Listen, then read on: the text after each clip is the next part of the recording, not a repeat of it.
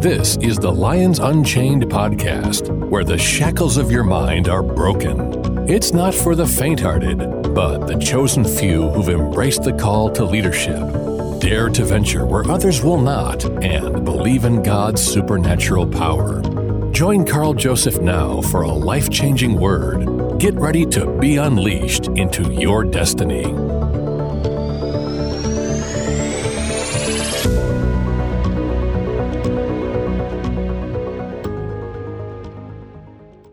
Friend, this is the beginning of some live sessions at D Hop talking about finding God's purpose for your life. Now, if you're in your 20s, you know, you've got plenty of time to figure out God's will for your life. You're developing skills, you're finding out your talents. And as you shift into your 30s, you're really honing those gifts and talents. But, you know, if you're in your 40s like me, you probably now need to be moving into what God has called you to do and thinking about mentoring other people in the things of God and raising up that next generation of people in the faith. So, we're going to begin this new series now of finding God's purpose for your life. But there's always a common theme whenever we do this. It's the daily application of reading God's Word and seeking the Holy Spirit in your prayer time. That, to me, is the answer in a nutshell of finding God's purpose for your life. Because if you don't spend time with Him, friend, you'll never find it out.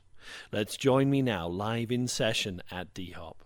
You could have done a thousand other things, but you chose to put yourself in front of the Word of God and to be a doer of the Word, not just a hearer only. Amen. Some people go to church for entertainment some nice music, you know, good message, straight to lunch or dinner afterwards, but they don't really apply the word. And I've been praying recently that I would apply the word that I'm preaching because we're all submitting to the same word, amen. We're all submitting to the same mirror and we're looking in this mirror daily, amen. Yes. We're not just doing it for fun and grins. So tonight's message is finding God's purpose for your life. How many have found it already? How many have already found God? You're already doing it, you've nailed it. Nobody, right the essence of this message usually is most people are still trying to find their purpose. They're trying to find direction in life. It's not always something that comes easily. And so we have to really press in. Amen? So, are you following your plan or God's plan? How do we know the difference? How do we know that difference? How can we discern the difference? Is there a perfect, good, and acceptable will of God? Is there a difference in the word? Could we be following something good, perfect, or just acceptable? Hint yes. It's in Romans. Making godly decisions will result in following God's plan automatically. So every time we make a decision that is in God's favor, we're on His path. Every time we steer in the opposite direction, we start to get into the permissive will of God and even the acceptable will of God, and dare I say it, disobedience as well. Question If God allows it, does that mean that He approves of it? If He allows something in this life, does that mean He approves of it? No. Tonight, there are terrible crimes being committed. God does not approve of those crimes. Well, He's allowing them, but He doesn't approve of them, okay? Because man on this earth has a choice between good and evil. That's always presented to us, it never goes away. But some people think that just because God allowed it, it must be His will, and that is error in thinking, friend, okay? That's fatalism. We don't believe in fatalism. Are we truly seeking God's will, and have we laid our will at the altar and said, Lord, I'm putting my life in your hands, okay? I'm submitting myself to you, okay? Not many people have done that. Not many people have the bravery or guts to do that. But it's exciting when it occurs, amen? Is this you? Are you the bull that God is trying to hold back? He's tugging on you saying, Don't do that. Please don't do that again. It's going to hurt. You're going to hurt yourself. Amen? You're going to hurt yourself. All right? Romans 12, 2. And be not conformed to this world. That word is aeon not cosmos, but be transformed by the renewing of your mind that you may prove what is good and acceptable and the perfect will of God. Amen? So, again, the onus is for us to prove it. We're the ones who are proving it, right? And we have the good, acceptable, and perfect will. And when we think of things like perfect, we think in our heads, that's not making any mistakes. The perfect will of God is I just tiptoe through life on a bed of roses and everything's great. That's the perfect will of God. Friends, newsflash, that is not the perfect will of God. Sometimes God has actually taken us into difficult places. Whoa, that sounds Baptist, brother. well, praise God. It's a little Baptist, it's a little Pentecostal, it's a little Methodist, it's a little Anglican, and everything else. Amen? Amen. Yeah. Notice, we are the ones who have to prove, but by the transformation of the renewing of your mind That is how you can prove the will of God. As you transform your mind in this, then you're better able to discern the will of God. When you get born again, maybe you get spirit filled, okay? Maybe you get baptized in water. There's a transformational process occurring in your soul. It's a steady progression. Some people resist that. They don't want to have anything to do with the transformative side of God. Other people welcome it and embrace it. They bear fruit. The soul doesn't always want to jive. The soul doesn't always want to give in to God's will because we think if we give in to God's will totally, we'll have no fun left. God's anti fun, right?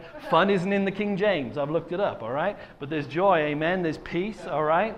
Abiding joy, etc., okay?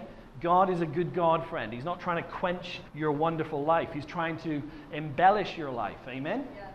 So, if there are the three wills of God, there's good, acceptable, and perfect, how do we distinguish between them? Well, good, maybe, you know, I do most things right. I, I, was born again. I read the word once a week, maybe once a month. I give occasionally to God. You know, I might talk about God at a party or something. I'm, I'm pretty good. But then we have the acceptable, the bare minimum. I just got born again. I'm saved. Back to my old life. That's acceptable. Is it? Arguably disobedient. Then we have the purpose driven person where they have made Jesus the Lord of their life, not just Savior. I've got my fire insurance. Now I'm going to make him Lord. I'm going to make him Lord of my finances, my life, my love life, my relationships, right? My pastimes. I'm going to invite him into everything and say, Lord, burn up my idols on the altar. An idol burning session. Everybody loves that, right? Then we have the disobedient. Friend, being disobedient doesn't really get us anywhere it causes us to be in stagnation. Many people want the desires of their heart fulfilled, but they're not willing to do what the Lord is asking them to see those desires fulfilled, right? So, don't ask me what this is. I had a crazy moment, but here's A and here's B, right? The perfect will of God, in theory, is going from A to B, right? We're just going to walk that straight line, amen? We're not going to have any testing. We're not going to have any trials. We're not going to have any temptations. Just go straight on through. Mm-mm. Life's a little different, friend. You start at A, you get a new job, you go to college first, then get your job, you get married. Some people have children, they leave a church, join a church, some may get divorced. Life is this. And many people are saying, Lord, are you in the chaos? Are you in the mayhem, Jesus? Are you with me in the craziness? Amen? Many people are praying that, and I understand that. I've had some really bizarre turns in my own life, all right? However, as soon as Jesus was baptized in the river Jordan by John the Baptist and baptized with the Spirit of God, it said, the Spirit led him in the wilderness to be tempted of the devil. Whoa, time out. The Spirit led him in?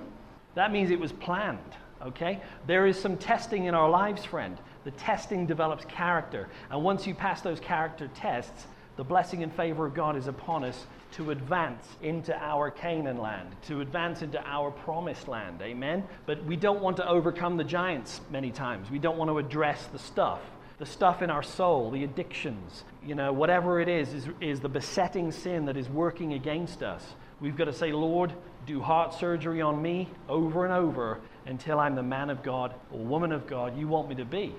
And we don't want to get paranoid either, okay? This isn't like every week we're just going to dig up the seed and see how it's doing and replant it. No. We're going to let the Lord do his thing, okay? And we're going to enjoy life as well, all right? It's not all introspective work. God never tempts us, friend. Satan tempts us. God will test us, however, okay? Testing is biblical. The perfect will is not a bed of roses. We've seen the Apostle Paul, for example, go into Corinth, go into Ephesus, go into these cities and he was stoned almost to death in one instance, beaten up, whipped, etc. It was not good necessarily. And some would contend that he was doing the perfect will of God, friend. Okay? So if you're in a position right now where you're like, Lord, I feel pretty messed up right now and a lot of stuff is going in my life, well, God is with you, friend, in the mayhem. He's with you in the mess. Okay? One of the pastors joked with me. He said, You know what? The Lord has never let me down once yet, but he scared me half to death several times there may be some truth in that. You know, God's asked me to do some stuff, and it's like three or four months down the road, it's like, now you asked me to do that, right? yeah. it's not always something that is being reinforced, okay? So, when you look at that word perfect, however, it doesn't mean lacking anything, it means of full age or complete. God's will is of full age and complete. There's a time when it comes to full maturity and you enter into that perfect will of God for your life, friend. But the irony is Many of us are asking to get advancement, but the truth is, God's saying, No, I need to change some stuff in your heart so that your character is ready to make that advancement. Because if you make the advancement too soon, you could fall. Okay, now there's many people who've done this, even in ministry. They've almost gone nationwide or international within six months, and it's like, wow, God's doing an amazing thing, and He was. It's just sometimes the character traits came out and that ministry was wrecked, okay? And so we have to be really careful when we're praying for advancement in our life, in our workplace, or whatever it is. We say, Lord, I want that promotion, but I only want it if I'm ready for it. If I have the character for that promotion, I'll take it, okay? But if I still need to work on some stuff, I'm willing. Matthew 4 1, Jesus was led of the Spirit into the wilderness to be tempted of the devil, okay? There was a testing. Jesus had to win in the private ministry before he was embraced in the public ministry. I'll say it again. There were some private battles Jesus had to win before he was presented in public, right? He overcame three times, three key temptations the lust of the eyes, the lust of the flesh, and the pride of life. And those are the three temptations we're always overcoming in this world, right? The devil hasn't got anything new, friend. If it worked with the first mom and daddy, it's going to work with every other mummy and daddy down the line, right? Why change a strategy if it works, right? So, again, we're talking about some theology tonight. We're breaking some sacred cows. We're getting out our knife and we're slaying them, okay? Some will say, well, if it happened, it must have been God's will. No.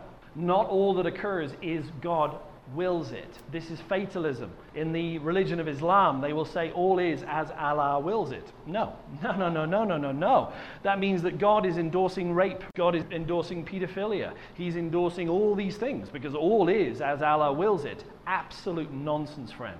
Absolute nonsense. Our God has nothing to do with evil, He is not a part of evil, okay? Light, darkness, separate. Amen? Can I get an amen on that one? Okay, good. We're the ones who bind and loose, not God, right? Loose means allow in the Greek. Whatever we allow, God allows. God will let us rob a bank if we want to on the way home. He'll let you rob the bank. It's not open, just making sure you know that. But people think just because God's allowing stuff that He agrees with it. No, there's a judgment coming, right? After this lifetime, there's going to be a judgment.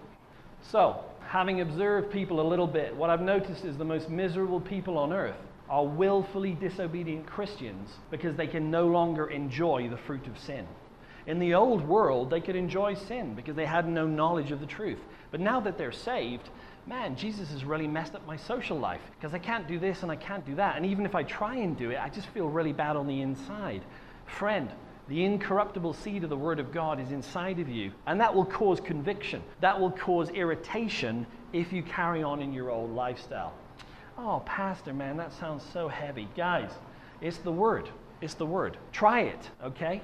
I remember I got born again in the Spirit filled, went on a night out. I was like, get me the beers in. I'm having a rack of beers. This woman poured me like, an entire, like five pints of beer. Every one of them tastes like vomit. I said, change the keg, okay? Back in the day, I liked my beer, okay? I'm just being real. I was from Wales, okay? We like beer. And, uh, again, I'm not saying absolutely explicit you can't drink beer. It's drunkenness that's the sin. Don't want to get into that debate. Let's pick it up tomorrow with part two of our session. You've been listening to Carl Joseph and the Lions Unchained podcast. Carl is a minister who has witnessed God's miraculous power to save, heal, and deliver. Carl covers topics such as geopolitics, current affairs, cults, societal trends, and end time events, all through a biblical lens. Every Monday, new podcasts are uploaded, so stay tuned for the next opportunity to roar into victory. Check out carljosephministries.com for exciting articles, teachings, and discussion points. See you next week, and don't forget to hit the subscribe button.